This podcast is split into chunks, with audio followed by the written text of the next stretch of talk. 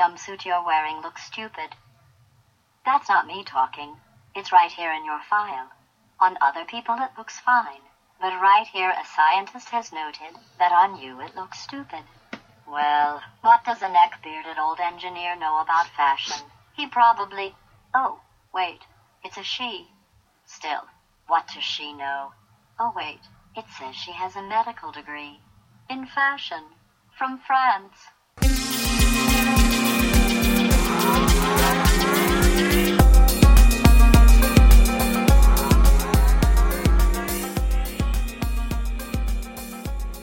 Welcome to Enter VR, the podcast where we talk about everything virtual reality. I am your host, Chris Miranda, and today I am joined by Renee Friesen. Uh, can you please help me with your last name? Of course, Chris. Thanks for having me. Uh, Renee Friesen. It's a Dutch name. Awesome. And Renee, you are the founder of Social Tech, a uh, a, a startup uh, company that is uh, about to get launched in the next three weeks. Tell me more about this uh, company that you're you're planning on that you are founding. Yes, definitely. So social tech uh, is founded out of the belief that I think that all the awesome technology that's being developed right now can and should be used for social good. And I have to explain social good because here in the Bay Area, everyone immediately thinks social, so social media. But no, with social, I mean social issues, so stuff like youth unemployment, recidivism, uh, aging, everything that sort of troubles people. And I think that technology can really, really be helpful for this. So what technology, what social tech does is develop technology to conquer or tackle social issues. Awesome. And so I met you at the San Francisco Virtual Reality Meetup, where where you went up in front of the crowd and you and you were uh, looking for people who were working uh, in virtual reality that were also doing projects that were doing something along the lines of what you are uh, uh, set on, on on being involved in. And so, tell me about that. You know, what what is attracting you to virtual reality and social good? Yes, so I'm I'm looking for people who are either already working on social good projects or just have awesome ideas because I really want to uh, enter this community of awesome developers because I think that virtual reality will have a huge impact on essentially, of course, gaming and online experiences. But I'm convinced we can use it for other stuff as well. And I just want to pick your brains to help me understand how we can use this to help uh, improve the life of other people. That sounds amazing. And so and so let's let let's figure out. Uh, let's say I am a, a a virtual reality developer. I am working on a uh, software that is helping uh, kids tr- uh, drive better uh, or or yes um, good example yeah, yeah. Uh, uh, you know yeah and so you know what what can you uh, offer me as as a developer because that's obviously the first thing that they're gonna ask you of course yes so i'm specifically focused now on the dutch market which is a small market mm-hmm. but i'm going to extend this to the European market. And I think that a lot of social issues are somehow related to language. So if you have an anxiety or if even the driving better is you know if you need to know how to drive better you need to drive better on your own streets mm-hmm. so these projects that are being developed what i'm good at is really understanding how we can bring this to the dutch or the european market so that that's something i can very concretely bring um, but I'm also interested just, you know, to brainstorm together what we can build from scratch together because we also develop our own technology. Very cool. And so that's really cool. Uh, uh, what is what is your what is your what is your background before being involved in virtual reality? What what what has brought you here? So my background has always been in these social issues. So I started back home when I was uh, in Amsterdam. I started a platform for young professionals who somehow wanted to use their talents to help the lives of others. So what I did, I organized meetings to connect them to nonprofits or social enterprises that could use some serious help. So that's something I'm involved with, and I'm trained as an academic and researcher. Um, I worked at a research institute. I'm currently finishing my PhD. Um, but I've worked a lot in the public sector, so I sort of know my way around in governments, nonprofits, um, people who build up companies from scratch to help other people. So I sort of speak their language, but I'm also very involved in the tech world. So I also sort of speak the tech language. I see myself as a connector between these two worlds. Very cool. How difficult is it for, for people who are doing social good apps, software, uh, what have you, to to to be able to mon- well not monetize but thrive in in the current uh, economy and and as the way things are? Yeah, that's an excellent question because that, that is, of course, a challenge. Because uh, it's only interesting to be invested in if you can seriously scale. Mm-hmm. Um, but what's happening, at least in Europe and also in the United States, is that we see a sort of uh, mix between what citizens are doing, what the government is doing, and what the market is doing. And I can make that very specific because it means that all these nonprofits that used to be funded and just get money to work are now being invested in. So we are sort of bringing the market thinking to the social good world. And what is super exciting about this is that if you are developing, you know, a social good app or another project, uh, people won't look at you as something like, oh, it's so good, you're helping the poor people, let's give you some money. You think, hey, how can we make this into a business case? So that's also very much my specialty because I helped founding a nonprofit last year who is focusing on the uh, the finance part of these companies. Mm-hmm. And what we do, so we connect the market to the government to the social entrepreneur and see how we can scale their impact and to really, you know, make it into a profitable business. Very cool. How do you respond? Uh, how do you how do you respond to people who will say, uh, you know, you don't need technology to to to do social good. You just do social good. You know. I say you're partially right. So technology is not the holy grail. Mm-hmm. Um, however, it's really, especially if you live in the Bay Area, but we all know that's sort of a, a little bubble where we are a little bit ahead, ahead of everything else. But it's super, super clear that technology is changing and the world and it's going to change our world even more. Um, it's very for me. It's also very interesting how popular culture responds to this. So you know the movie Her, how big this was and how people responded to it. Although for tech people, it's like no, it's not going to be this way. Or but it means that people are changing their mindsets and accepting that hey, okay, let's that you know let's sit back for a minute and realize how big this influence is going to be. So it's not even a choice. Should we use tech for social good?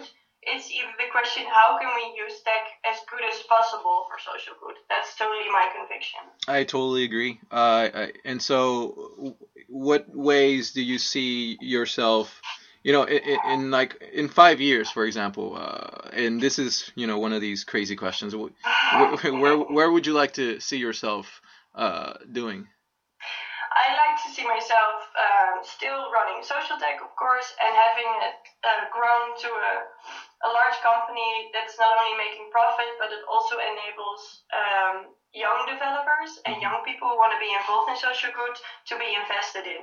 So I'm doing this to grow, and I'm a social enterprise to make profit in order to invest in this sort of infrastructure of people who will bring changing the world together with using technology. Because I'm I don't know what about you, but all my friends who have done all these very expensive educations, and if they work at a sort of consultancy firm, they always say, I like it, but what if?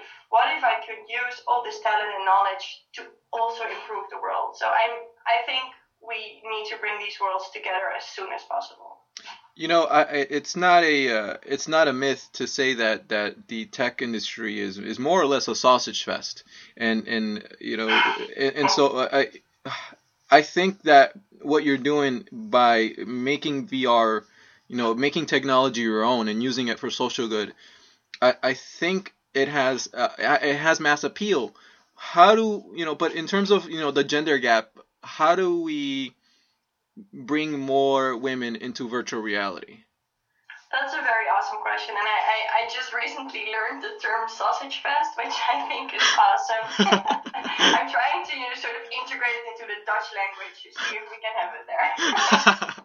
so that's funny, but no, I, I you know what I really like about being here because that's also another chapter of my life that I'm currently traveling the world to really study all these ecosystems where tech is being evolved. So I've been in Berlin, a little bit in New York, now here in San Francisco. I'm going to Shanghai, Bali, Singapore. So to really understand what are people thinking about and what are they making. Um, but what I really like here in the Bay Area is that this gender gap is being really, really addressed. So believe it or not, but I volunteered at this conference two weeks ago. There was Lesbians Who Tech, and then hash, and then between brackets, and people who love them. Um, so there was a an audience of a thousand women who were all developers or somehow related to, to technology, and they were really focused on this issue: how can we bring more women in this field? And it's it's a tricky question because you have, for instance, black girls who code or chicks who code, or you mm-hmm. have many meetup groups here or other groups that are, you know, to strengthen and empower women. But I strongly believe, because back home I'm, I'm pretty much involved in this whole gender movement, that it should be an inclusive dialogue. So we can have all these women communities, and I think it's good to feel empowered. Yeah. However, I think we need to step beyond this. So we need to create an environment where men and women talk about this issue. That's why I really like that you asked me this question, um, because we together should talk about this. And it's maybe a very easy answer, but of course it, it has a lot to do with education. hmm But it also has a lot to do with the world you grow, grow up in. So if as a as a girl you grew up in an environment where it's totally fine, you know, to explore tech and build stuff, um, then you have more chances that you feel free to choose this career path. And there is a very cool company called GoldieBlox. It was, I think, it was on a Super Bowl ad, so that's why probably a lot of Oh people yeah, I saw that Yeah, commercial. That was that was funny. Yeah. You know, it's it's. I think we need very practical and also a little bit funny stuff like this to show girls and women and men. Let's not forget them, men, that there is not not such a thing as a gender profession. Yeah. You know, there's only a cultural belief about how gender should be. So I I think that we should just start. If all the techies have kids, you know, hmm raise them as whatever they want to be. At our meetup, one of the guys brought his daughter. She had a blast. She fit in perfectly. Everyone adored her. I, I, I felt like, okay, cool. She could be the next, you know, founder of an amazing, cool startup. Definitely. In terms, so so that you know it- that is an, an is something that I do think about how how can we bring uh, more women into into virtual reality because I think you know this this this technology is going to touch the lives of many people and and and, and across all genders. In fact, uh, is it I think it's forty percent of all or forty five percent of all gamers are are women. And, and and I don't think they are uh, you know sure there are really strong lead roles in video games like um, Ellie from The Last of Us and and uh, Tomb Raider, Lara Croft. But but but there, I don't think. Uh, yeah, I, I still think that it's a very male dominate dominated industry, and I you of know course, it's it's really sad even women are usually used as a sort of support character for the men.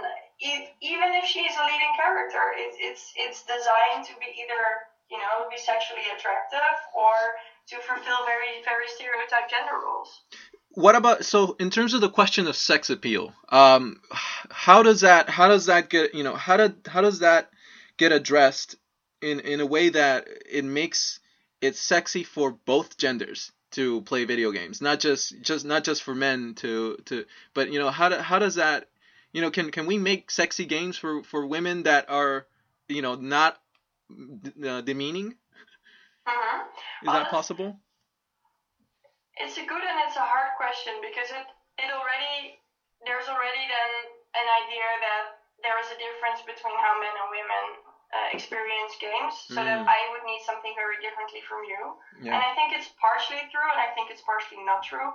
But I read this. I'm looking it up now, but I cannot find it. But it's, there was a review on a new game that came out where you play. You are a 16 year old girl. I forgot the name. That's really really terrible of me. But she needs to, you know, get out in the world, whatever all the video games do.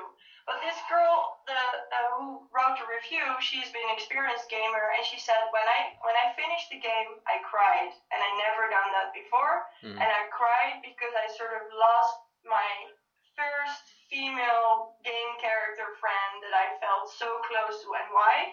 Because she was also killing all the bad people, but she also had a female friend, and she also cried when stuff went wrong. So it was a really round character. It was not a stereotype Nice. either. I'm Lara Croft and I have big boobs, but I'm very cool, blah blah blah. But it was everything. So I think you make it appealing to make it more uh, diverse and less stereotyped.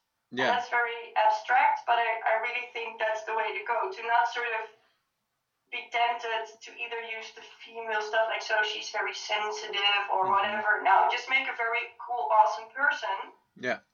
whether being it a boy or a girl. Yeah, and that, that's that's a very good point. I think uh, it didn't. I think they asked. Uh, I remember seeing a quote somewhere. The uh, the writer for Game of Thrones. Uh, I, can't, I his name escapes me. Sorry, uh, internet blasphemy. But uh, he said something about how uh, someone someone was interviewing him and, and they were like, "How do you how do you come up with all these strong female roles?" And he said something like, uh, "Well, they're they're just strong roles. He doesn't. It's not really about female male strong roles. It's it's just a strong person." And and yeah, I it was awesome. I saw this talk to by the guy who made Avatar. oh yeah and he, he had this he had this actually the same sort of sketch where he addressed this question every time. So so uh, how do you come up with all the strong female roles? And he just gave 20 answers like because my mother and my grandmother were very strong women, or and he ended with. This is such a stupid question. Please never ever ask me again. Because you know, women are strong. Of Yeah. course, it's not hard to make strong female characters. definitely. So virtual reality and, and, and going back to social good, you know, Yes. what are different, uh, you know, th- things that, you know, you, you, you send me a message and I saw uh, recidivism. Uh, was that in the context, context of, of people going to prison and, and lowering the recidivism rate? Do you have any ideas in terms of, so my question is, do you have any ideas already buzzing in your head in terms of what virtual reality, uh, can do for social good? Yes, tons. I think they're already happening very cool. So I, you know, there is a, a lot of there are a lot of people out there who are already using this. I think VR is being, especially in the scientific environment, mainly used to improve the life of others. But these are very complicated health issues or traumatic issues or people with autism. That's that's you know one of the talks we saw at our VR meeting. Mm-hmm. Um, but if you make it a little bit more simpler and if you really use the game environments that are being created, I think even as a training environment to reintegrate people into society, for instance, homeless people, Mm-hmm. if you can make them experience what it's like to actually live in a house again. One of the hardest things to convince people to not be homeless is because they don't want to live in a house somehow.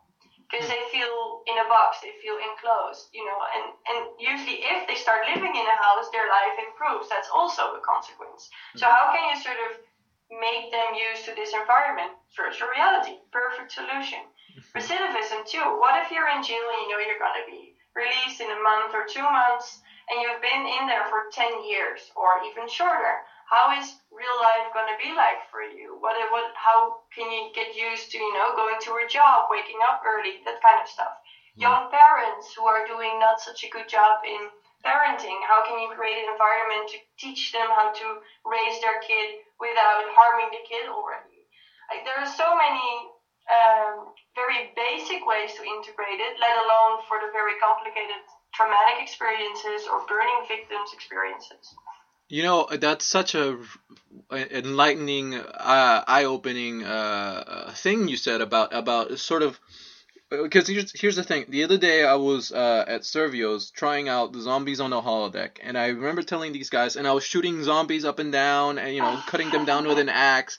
Um, and and I remember telling these guys, you guys are this is a simulation training for when the zombie apocalypse happens. And what you're doing is you're training me to to you know you're training me for the zombie apocalypse. And I you know when it, it, it but it doesn't have to go that far because we can train people for real life, which is what you're saying. I think that is just as uh, positive and valuable as you know preparing for the zombie apocalypse. It, and so like job training, for example, uh, or Yes. uh, uh, man, that's that's a really good idea. Oh, Yeah, and- just just just only training. But what if you know if you can make a virtual classroom and people can you know really interact with the avatars together, and you can have a, a very diverse classroom that also you know it, it doesn't only open up education possibilities, but it also opens up you know um, interacting with other cultures and other people and different languages. There's so many benefits if you can sort of bring people together in a way that they physically experience it. Because that's that's the thing. I you know my first vr experience was was very recent and i was amazed by the influence on, on my physical experience. I it's, it's hard to explain to anyone who hasn't tried it and i of course all your listeners are pros so i don't have to tell them this but still i think it's good for me to have this to keep this memory fresh of how it is to really interact in this environment because it can make such a huge difference on people because the people I'm aimed at are not the average oh I'll just spend 300 bucks on a VR kit people you know Mhm. it's going to be a really big exception for them to, to use this Yeah, yeah, it's it's true. And so, in terms of bringing virtual reality to to to low income people, um, you know, what sorts of ways, what sorts of ideas do you think you know could be could be useful in in an implementation? yeah that's that's a hard question because it, it, it's always it, it comes across as a luxury good as well Mm-hmm. You know, if you start talking about this, people either are already like, "What? Are you out there? Virtual reality is so far away," and um, also like, "Oh, it's going to be costing a, tons of money." But I just, you know, I named the price 300 bucks, and then again, that's even not so much. Yeah. If you know how much is spent to people who are ineffective, ineffectively helped, then 300 bucks is really, really not a lot. So to bring it to low income people, I'm not sure exactly how to do this, but if you know that technology is getting cheaper and cheaper every year, I, I think it's going to be a matter of time where we either, you know, accept that it's within your uh, insurance package or that you can sort of get a discount if you're low income. And it, I think that's, that's the difference between the Netherlands or perhaps Europe and the US, how that's, you know, being handled by the government. But I was already discussing this with people back home, and they say, "Oh, well, no, we have this budget, you know, per family, and 300 bucks is not even so much to take it in, so we could definitely discuss this." That'd be yeah, that would be awesome. Uh, because what do you think? I mean, you, know, I, love the fact that you are working uh, with virtual reality and social good, doing positive things. But because of you know, in my opinion, there's du- humanity has this duality to it. You know, for every really really good thing out there, there is something just ex- just extremely bad. Uh, eh, do you spend a lot of time thinking about you know what could go wrong, what could be used for for for bad things in virtual reality, or is are you focused on your uh? no, that, that's I think that's the the one thing that shocked me the most being here in the Bay Area, how little ethical discussion there is about the role of technology. So I'm, I'm, I'm taking this a little bit more broad than just VR, but Mhm. technology in general. It's um, of course it's really really not so hard to see the counterpart of everything.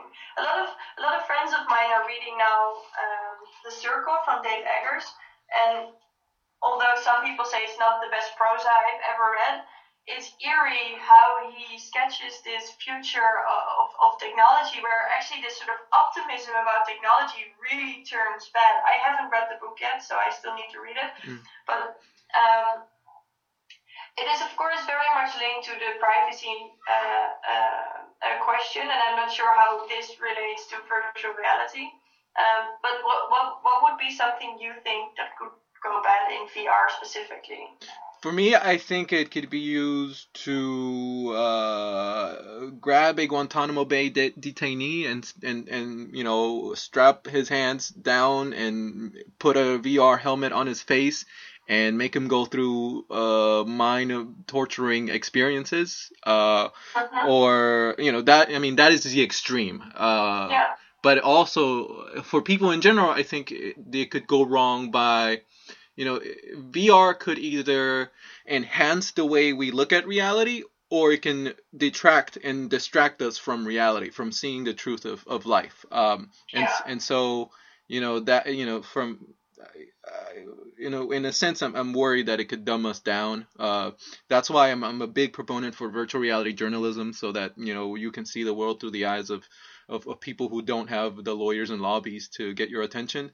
Um, Yes. so, but but but yeah, and and and also addiction. I think I think people. It's such a strong medium. It's such a strong, you know it, it feels like because when you're in there it just it just feels like you're somewhere else. Your brain i can't i don't think your brain can really distinguish what's hap you know w- what's real what isn't anymore. And so for that matter i think addiction can be uh, a thing that will have to be addressed and we'll have to have conversations on uh, as as the technology progresses. Yeah, and I think the problem now is that people who see these, you know, uh, counterparts, their answer usually is we should we should not have technology, or they, they sort of they're really opposed to the, the development of technology, other than just accepting that it's already there and it's going to grow, Yep. and to see how can we then sort of ensure that it's not being used. Because I think although your first answer to the question is extreme, of course, but that's not so hard to imagine. Yeah. Of course, you can create awful worlds. You know, it, it, it, it's gonna be like a Clockwork Orange, but then with VR. Imagine that's that's horrible. That's that's awful. And to say, I was testing the the Tuscany demo that's on the VR, mm-hmm. and when I when I walked up the stairs, I got really nauseous. Mm-hmm. So imagine, you know, enhancing this and completely fucking up your whole, excuse me for the language, um, bodily experience. Experience. The question is, however, th- th- this is a question of power. Yeah. Who is gonna, you know, own the VR and, and use it? And I think one way to ensure that this is always something that is in the back of people's minds is to have this discussion. I agree. Yeah, I think I think yeah, the most important thing that we could have is have a free flow of information uh, and and conversations about what you know what is it that as a society we we accept and what what isn't what is and what isn't acceptable. I think uh, that's very very very insightful. What about uh, adult content in virtual reality? What's your what's your take on adult content? um, well, if I if I use that for uh, something that's that's probably the uh, the diffi- the most difficult question is uh, because VR is already being experienced for people who are pedophiles, and that's of course a really big ethical question. Can you do this? Can you can you create a world where where adults can even have sex with children? You mean the Uh, internet is is being used or VR is being used as we speak to No, no, I don't think VR is being used, but I think that in, oh maybe it is, I don't even know, but there was this, uh, ah, it's really bad that I forgot, but there was this NGO that created a little, uh, a little girl. Oh, I saw that. Yeah, yeah. Yeah, and so she was used to catch predators, you Yeah. know, so that's, that's using VR in terms of, of law and punishment. But what about creating sort of therapy environments where pedophiles can, you know, uh, learn to deal with their uh, mental issues around this? Mm-hmm. Um, so I think I, I don't have the answer, but I I definitely think that's going to be a very interesting perspective. But then it means that you really separate reality from uh, the VR world, saying that in the VR world everything can happen, and in reality uh, uh, we have a lot of constraints. So I, I'm very interested in how if, if we got, if we're gonna have laws in virtual reality, if we're gonna have stuff you cannot do there, if you can be a criminal in, in virtual reality. But okay, that aside, adult content. Um, I don't know. I haven't really thought about it. I, I, you know, it, it, it, it, at least it means that no women or men are harmed or being forced to do this because it's all generated. So in that sense, I think it's it's a good development. Yeah, I think I think it's uh especially what is it? There's 60 million men in China that will never find a wife. I, I think they could use. I think I could. They could use some some help, some release, some uh, something. the, Uh, only, the only question, the, the, the difficult question is, then you you give them a specific wi- women Im- image, mm, true. and, and what does it mean for their, uh, you know, uh, interaction with women in real life? Because if you can have it designed all the way you want, well, chances are pretty big it's not going to be a very emancipated female image. Yeah. So what does that mean? Yeah, That's a toughie.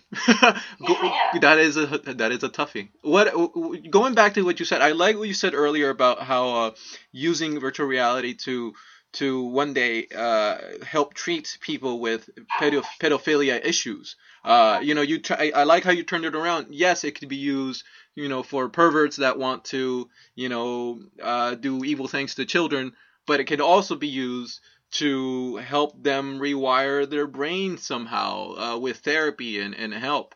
Um, so I like that you that you that you can see how this can be used for either or. Really, that's awesome. Um, Yeah, definitely, because it's really it, the thing. What you know, what's behind this is how you approach these people. And in this, I, I think this is an interesting subject because it's the hardest subject for everyone in the world. If it comes to children, people are even the most open-minded people become very rigid. You know, it's sort of a border you don't cross. You don't touch children, and that's completely logical. That's I can you know everyone with children. I don't even have them, but I yeah, it's you know it's clear. There's no discussion. for sure. However, if you go into this theme and field and people who do like to have sex with children, these are usually people that have problems and issues. And you know, how should we treat them as criminals, or should we try to sort of improve their lives and therewith the lives of others? I you know, I would always prefer the last one.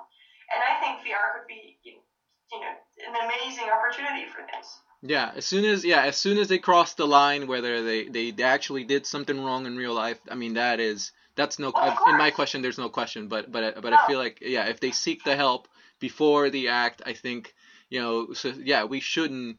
If someone needs help, someone asks for help. I think they, they we should figure out ways to to help them. Yeah, and what, I, what, what my problems are with the Predator story is that um, you're really crossing this gray area where you sort of already punish someone before they did something. hmm So, you know, in, in this whole age of where the terrorism um, uh, also in the Netherlands, has had a huge effect on sort of preliminary actions, this is VR can also turn very dark because you can sort of, you know, make people do stuff in VR and punish them in real life. And that's, I don't, I'm not sure if we want to go this way. Yeah, in terms of VR and crime, uh, you know, what is? I wonder how you know. And I asked uh, Eric Greenbaum, one of the uh, uh, an attorney earlier, about you know, will we have an actual thing where in the in the real world we will have laws that will, you know, all of a sudden we will have VR criminals, and and what is VR crime going to look like? Uh, that is, and and I think perhaps.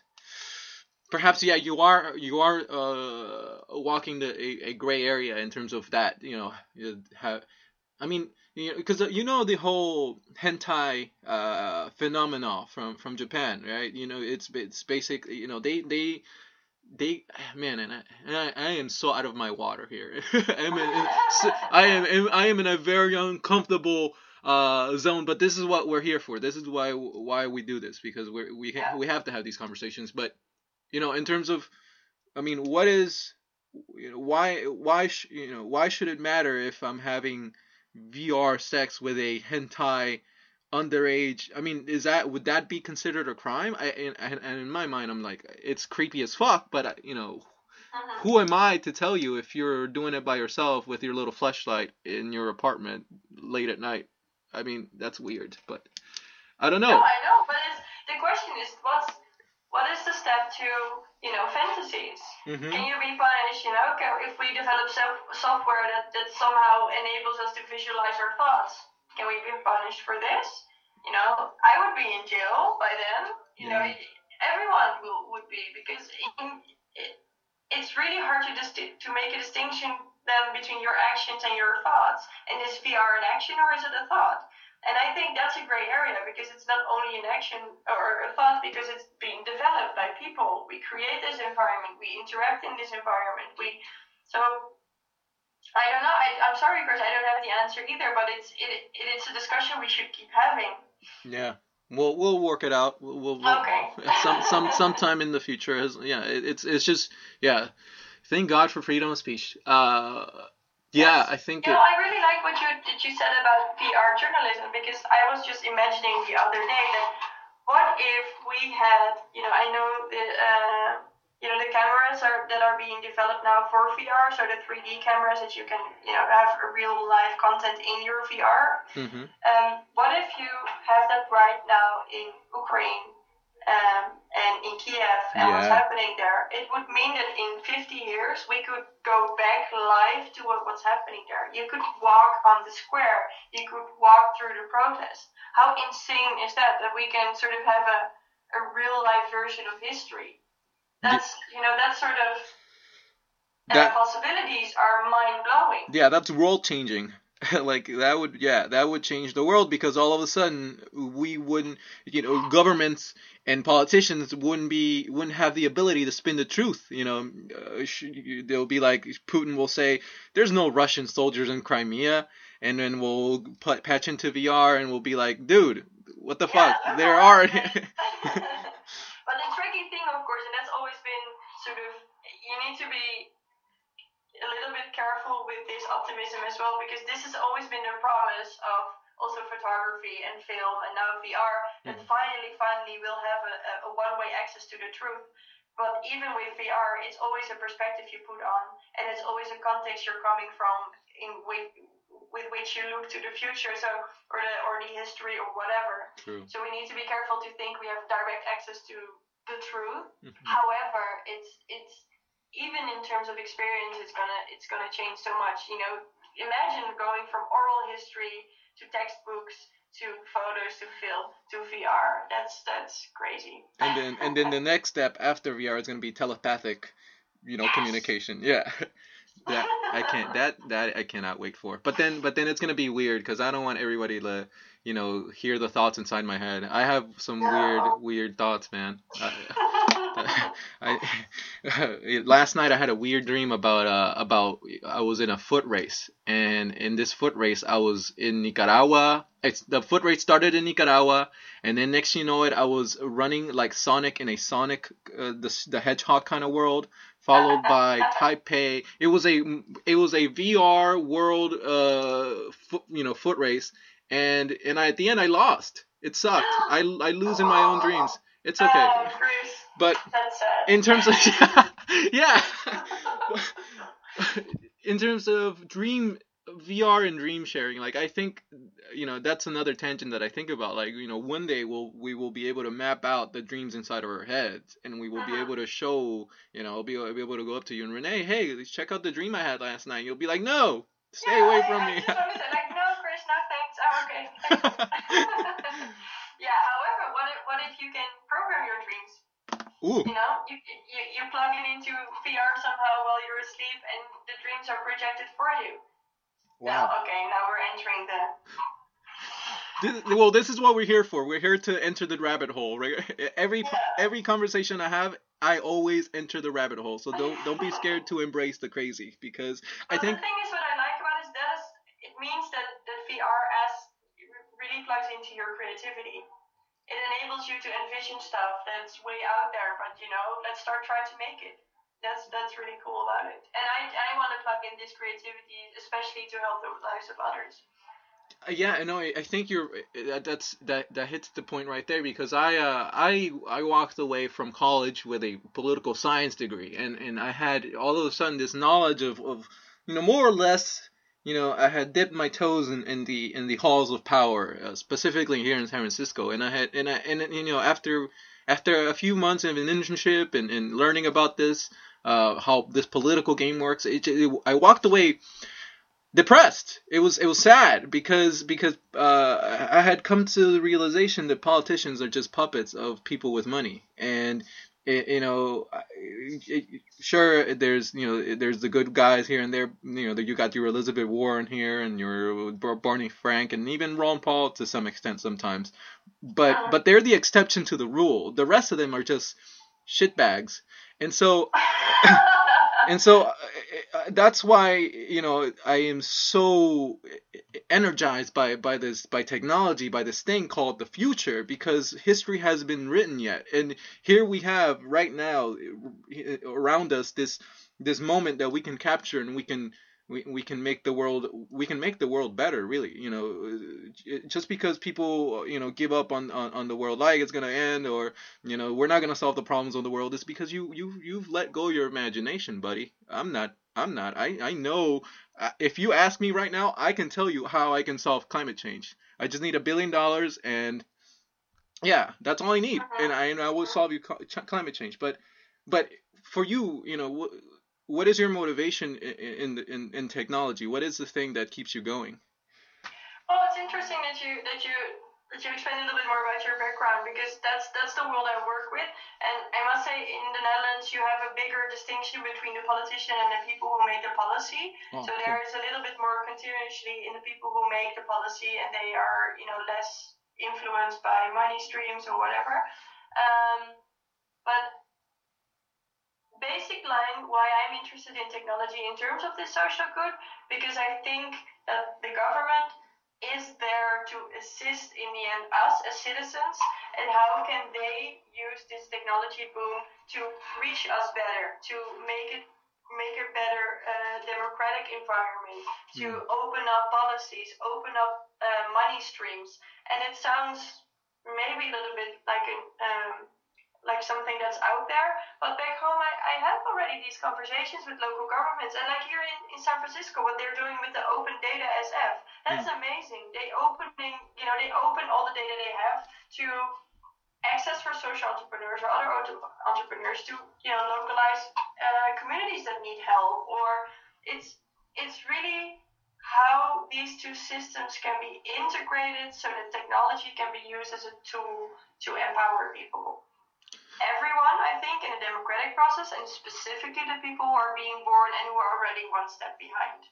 I think you're right. I think you are 100% right. Uh, you know, in terms of in terms of if you want to make VR successful, if you want to make technology, you know, uh, pro- progress and catapult humanity into the future, I think you have to uh, include all parties involved, and and, and that Yes, that be and government. It's, it's Yeah, too easy. I'm sorry to say this, but it's, it's also too easy to, to write them off as the bad guys. yeah, Because even if that were true, and I doubt it, uh, you're you need them. They make the decisions. They are gonna, you know, decide if, if we can are we gonna give Chris a million dollars or a billion dollars for climate change or not. So you need to include them in a dialogue and not not to also not to make it too complicated to enter. You know, it would be really interesting to see how can we make this tech world and this VR world as accessible as possible for people who are, you know, not that knowledgeable or not that skilled or don't just simply don't have the background.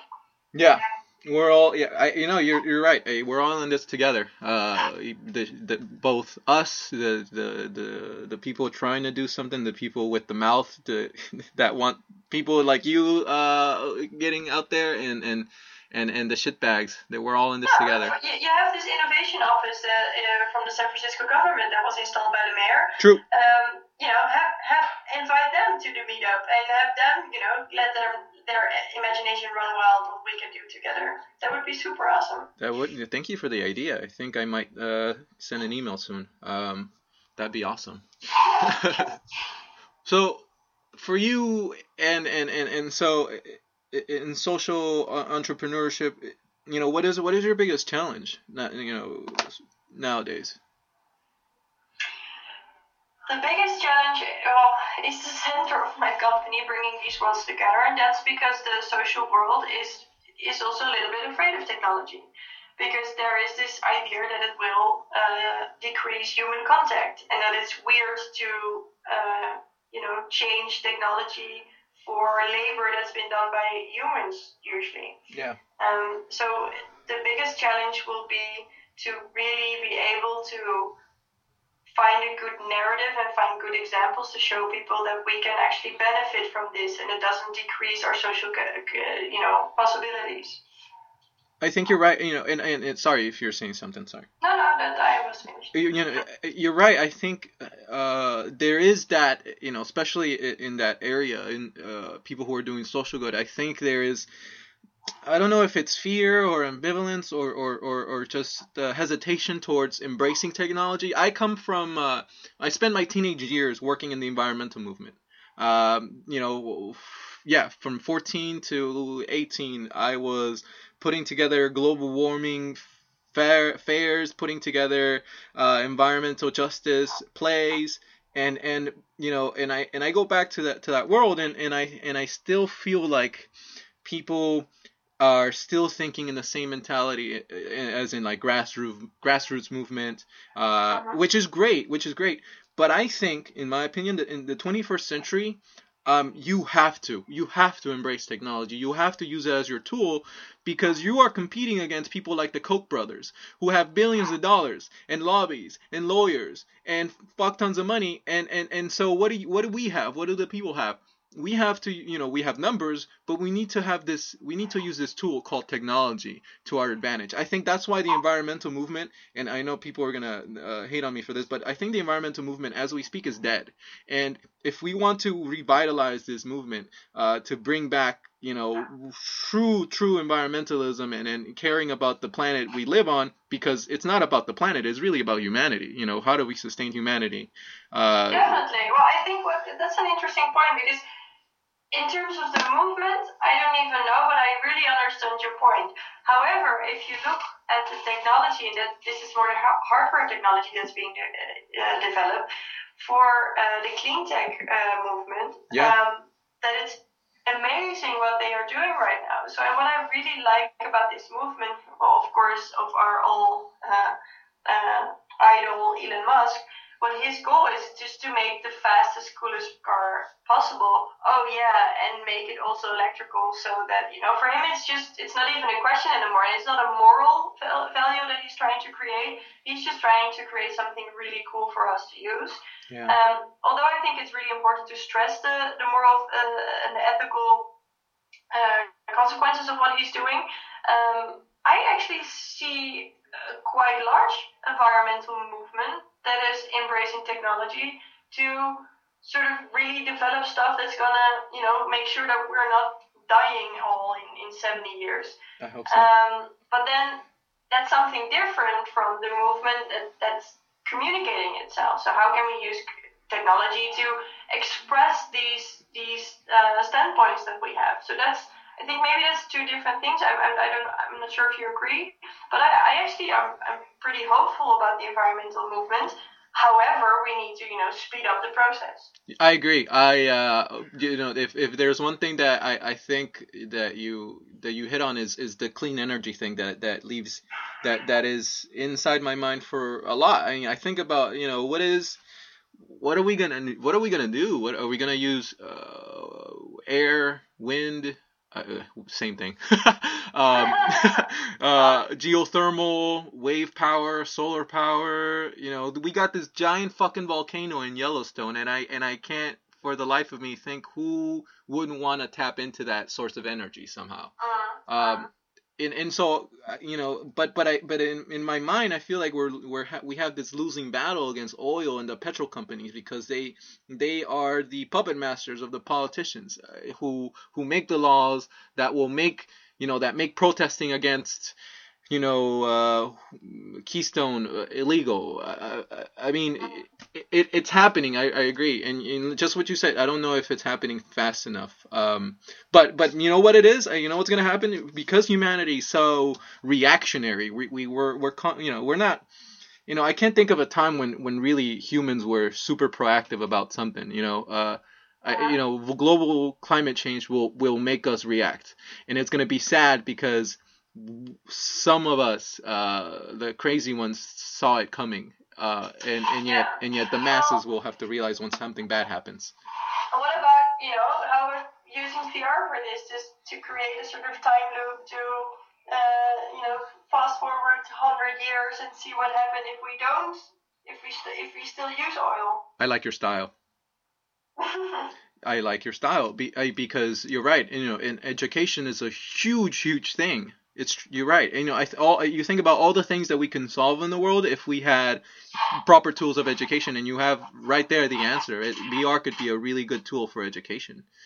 I think because also because it makes you experience stuff. It's very basic and very logical, but really don't underestimate the power of that. Mm-hmm. Writing, I I've been writing a lot in the newspaper paper back home about some some some topics, and it's always really really hard to to reach people with words. So, especially in this time and area, we we we, we need all the visual tools we can get to sort of envision a future world that we are wanting, you know, heading towards to. But you can also use this to envision what will happen if if Shell uh, keeps being the, the, largest player in the market. If, if Elon Musk somehow doesn't is able to uh, create this whole electrical network in the world to to to, to charge our cars, then perhaps that's an, a challenge. You know, let's let's have a hackathon, environmental hackathon with for VR. I don't know. I know I'm down for that. I'm no definitely. Um, you're wow that was that was we're gonna leave it on that note. I that is super positive. I think that you know there's there's hope for the future. Um, i'm so excited that you came on the show to uh to to, to bring your perspective because we need more pers- perspectives such as yours. And and we and we definitely need more women involved in virtual reality for sure. Um, thank you Chris. uh so so thank you for being such an awesome person. Not just a woman but being awesome all around. And and and um yeah, how can people uh, stay in touch with you? How can people, uh, you know, so the call, so we're putting the call out. You know, if you're working on something good that does social good in virtual reality, get in contact with you. Yes, let's and uh, you know below your podcast, I saw there are all these addresses. I'll just add my Twitter account and my my email. Is that an idea, or should I should I just tell them? Yeah, no, the, we'll, we'll, we'll add your Twitter account in your in your email, and if you can say it really quick, that we will. Yeah.